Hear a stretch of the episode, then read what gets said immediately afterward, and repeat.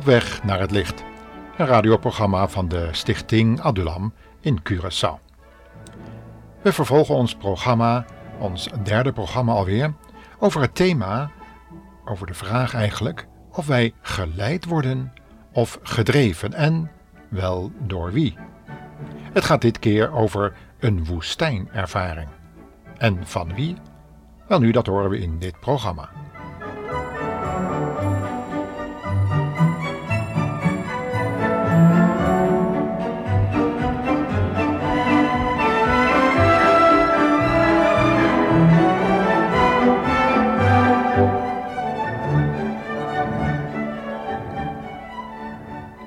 Een eenzame man liep over het hete woestijnzand. Zijn gezicht stond gespannen, alsof hij op het punt stond iemand te ontmoeten die wel eens moeilijkheden zou kunnen veroorzaken. Toch wist de man met zekerheid dat hij deze weg moest gaan, al was het in menselijk opzicht eigenlijk onverantwoordelijk. De man wist dat hij rechtstreeks door de geest van God geleid werd en dat er spoedig, na een zware lichamelijke beproeving, een andere geest, een uit de afgrond, het dodenrijk, zou komen om hem te verzoeken. Deze zou hem eveneens trachten leiding te geven. Maar deze leiding zou slechts tot hoogmoed verleiden. De geest uit die afgrond zou gebruik willen maken van de honger die hij nu al begon te voelen en hem willen verzoeken om buiten de wil van zijn hemelse vader gebruik te maken van de bijzondere gave die God hem had gegeven. Inderdaad, daar verscheen de boze geest na veertig dagen, de uiterste termijn van een vaste periode van een mens. Nee, het was geen Fata Morgana, geen geestverschijning die het gevolg was van drugs- of alcoholgebruik. Ook was het niet de verschijning, zoals gebruikelijk, na een langdurige periode van vasten of uh, meditatie, zoals de mensen van die tijd ook kenden. Alles was even reëel als het maar mogelijk was. De man kende de wereld van de demonen, maar wist zich gesterkt door de Heilige Geest van God, die in hem woonde en de strijd zou winnen. Maar het zou wel lijden geven, eenzaamheid, onbegrip, ja zelfs verwarring onder hen die hem zouden volgen. Daar kwam de eerste verzoeking al. Een schitterende verschijning van licht. Een voorstel, een stem. We kunnen het allemaal lezen in de Bijbel, Lucas 4. De stem zei: Zeg, uh, Jezus. Want Heer Jezus kon en wilde de persoon die daar aan het spreken was niet zeggen. Zeg toch dat deze stenen broden worden. U hebt toch zo'n honger? De man antwoordde hem rustig: Er is geschreven dat de mens van brood alleen niet zal leven, maar bij alle woord Gods. Maar er kwamen nog meer verzoekingen. En hier zien we al het verschil tussen de leiding van de Heilige Geest en die van demonen. De Heilige Geest kan ons leiden of drijven in een dorre en woeste plaats, maar hij zal ons nooit verzoeken tot zonde of leiden in zondige situaties. Ook zal hij nooit van Gods woord laten afwijken. Een boze geest leidt ons altijd naar plaatsen waar we trots worden en gevaar lopen om God te gaan verzoeken. Ja, dat gebeurt heel dikwijls. In ons leven ook, beste luisteraar. Jezus werd echter naar een hoogte geleid door de Satan. En van daaruit kon hij alle koninkrijken van de wereld overzien moet een heel bijzondere ervaring geweest zijn. Een soort geestvervoering misschien, zoals Paulus en Asaf hebben gehad en ook Ezekiel. Dat ze werden opgetrokken naar een plaats, een hoge plaats, van waaruit ze alles van bovenaf konden bekijken. Jezus mocht van Satan de wereld bekijken zoals Satan die bekeek. Vanuit zijn ongetwijfeld hoge positie, hoewel hij die niet waard was en, nog hogere positie, had kwijtgeraakt. In Ezekiel 28 lezen we erover. Die Satans positie toen hij nog niet tot Satan verworden was, dat betekent tegenstander, was zo hoog dat God had gezegd: Ik benoemde u tot een gezalfde, beschermende gerub. U had toegang tot de heilige berg van God. Een voorliefde voor hoge plaatsen, dat heeft Satan. Want dat herinnert hem aan zijn hoge positie, die God hem had afgenomen. We weten dat de duivel ook na zijn diepe val steeds maar weer daar tracht te zijn waar God met mensen wilde spreken. Dat zien we al in het paradijs. Maar ook toen God Mozes wilde thuishalen, daar op die berg. Satan onderhandelde toen met de belangrijke aartsengel Michael over het lichaam van Mozes. Deze Michael is volgens Daniel 10, vers 13 een van de leidende vorsten van Israël. En die hebben als taak om de koningen bij te staan in een strijd tegen de volkeren rondom dat volk Israël. Het ging Satan dus om het dode lichaam van Mozes in bezit te kunnen krijgen. We lezen hierover in de brief van de apostel Judas, de broer van Jezus. Waarschijnlijk is de duivel in staat om dode lichamen schijnbaar tot leven te verwekken, zoals dat blijkt uit Openbaringen 13, vers 11 en 12, waar Satan zich als een beest openbaart. Maar een beest dat lijkt op het lam. Ja, Johannes de Doper had van de Heer Jezus gezegd: Zie het lam van God, wat de zonde der wereld wegneemt. En de profeet Johannes op Patmos heeft hetzelfde lam gezien in Openbaringen 5, vers 6. Het is dus niet zo verwonderlijk dat Satan probeert de antichrist te laten komen als een lam.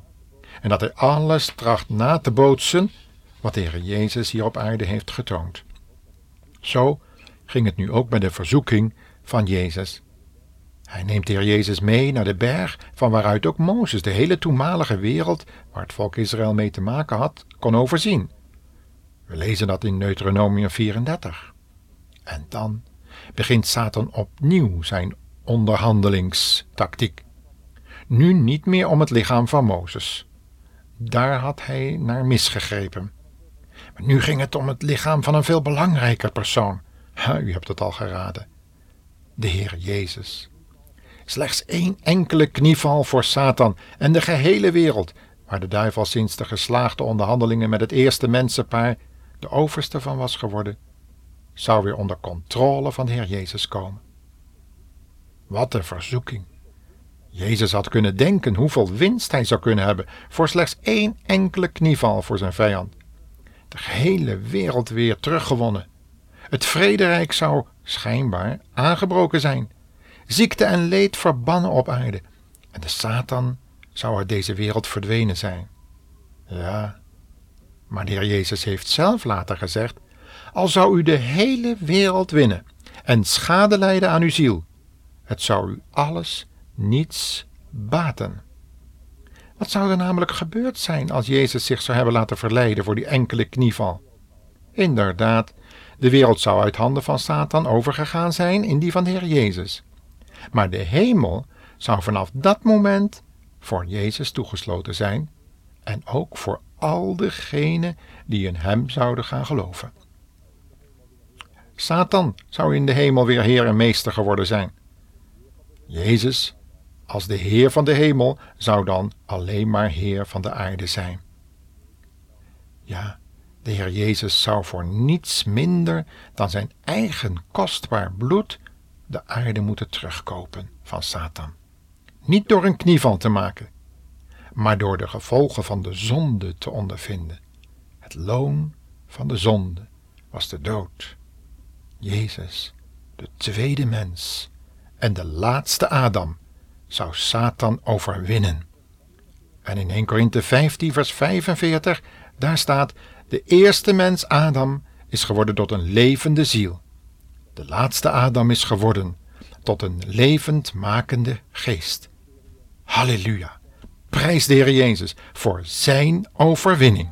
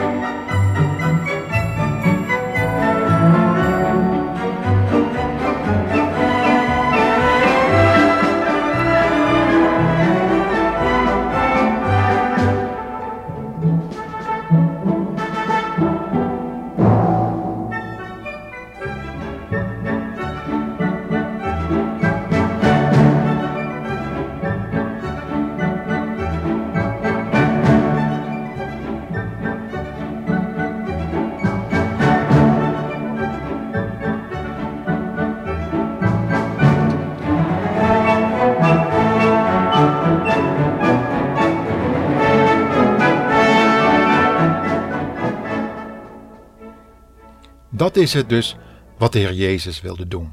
Ons, mensen, mensen van God afgevallen schepselen, een levend makende geest geven. De Heilige Geest van God, die in ons blijft wonen en werken en ons laat delen in de erfenis van onze Heer en Heiland, Jezus Christus. De overwinnaar over Satan en zijn gevallen engelen. Dat zou door het kruis moeten en niet door een knieval te maken voor Satan, al was het er maar één. Zou het heil dat voor ons bereid is anders bereikt voor de luisteraar? We weten toch wel beter. Jezus weigerde op de onderhandeling van Satan in te gaan en hij zei: Ga weg van mij, Satan. Want er is geschreven: Gij zult de Heer uw God aanbidden en Hem alleen dienen.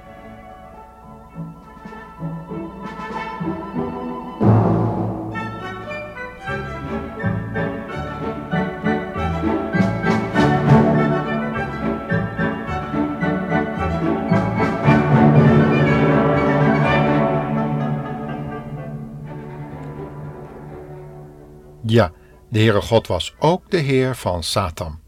En eenmaal zal Satan gedwongen worden zijn knieën te buigen voor de Heere God en de Heer Jezus, die God is, geopenbaard in het vlees. Hij zal door de beïnvloeding van de Heilige Geest van God en Jezus moeten erkennen dat Jezus Heer is, al zal hij dat knarsen tandend van woede en vernedering moeten zeggen, om daarna voor altijd geworpen te worden in de poel van vuur, waar de valse profeet en het beest dat Jezus wilde imiteren reeds zullen zijn. U kunt dat lezen in Openbaringen 20, vers 10. En vervolgens zien we hoe Satan daar in die woestijn zijn mislukte verleidingstactiek weer uitbreidt. Oh, hij is niet zo gauw verslagen. Hij laat zich opnieuw leiden, nu, ja, door het woord van God. Hij neemt Jezus mee naar een verheven plaats, de tempel van Jeruzalem. Vromer kon het niet. Een verhevener plaats voor een Jood was er niet. Jezus als Heer van de tempel nam zijn ereplaats in en Satan leidde hem hierin. Hoe kan dat? Spoedig zien we waarom Satan de Heer Jezus zo hoog verheeft heeft. Het was zijn bedoeling om hem te verzoeken zich vanaf die hoge positie op demonisch bevel te vernederen tot de aarde toe en dat Jezus ter aarde zou vallen voor het oog van zijn schepselen. Dat hij daar een tijd lang gewoon bewusteloos zou liggen. En natuurlijk het liefst achterover, zoals dat van de berijder van het paard van Dan was geprofeteerd, die zich liet verleiden door de slang, zoals de verrader Judas deed. Deze wierp zich inderdaad naar beneden en stierf de dood van een zondaar, een verrader. Judas had zichzelf van zijn hoge positie als apostel naar beneden geworpen. En dat probeerde Satan nu ook van de Heer Jezus te doen. Zou het lukken? Nee. Jezus liet zich niet op bevel van Satan vernederen door zich naar de aarde te werpen. Van zijn hoge positie? Nee. Hij zou zich ter aarde werpen in de hof van Gethsemane. Niet op bevel van Satan, maar om met zijn God te worstelen. Daar viel hij ter aarde en bad, zo het mogelijk was, dat de uur van de beproeving die komen zou van hem zou voorbijgaan. Maar alleen wanneer God het zou willen. Niet de wil van vlees en bloed, dat zal nooit willen lijden, maar de wil van God was maatstaf voor de Heer Jezus. Luisteraar, welke maatstaf hanteert u in uw leven? Of het is het belangrijk om de schriften te kennen en om zo de Satan te kunnen weerstaan als hij de schrift citeert. Ik heb gezegd, Satan laat zich soms ook leiden door het woord van God. Maar hij zal de helft maar citeren, of er iets aan toevoegen. Op al uw wegen, dat waren de woorden die Satan had weggelaten. En wat belangrijk is dat. Ja, de engelen van God, die leiden ons en dienen ons, maar dan wel op al Gods wegen. Zo staat het er in Psalm 91, vers 11. De engelen zullen u bewaren op al uw wegen. Niet onze wegen, maar Gods wegen. En wanneer we niet op Gods weg blijven en daarvan afwijken, dan kan Satan ons verleiden, vernederen en van onze hoge positie als christen afstoten, zodat hij zal lachen. Trots en onafhankelijkheid, dat waren de oorzaak van de diepe val van Satan.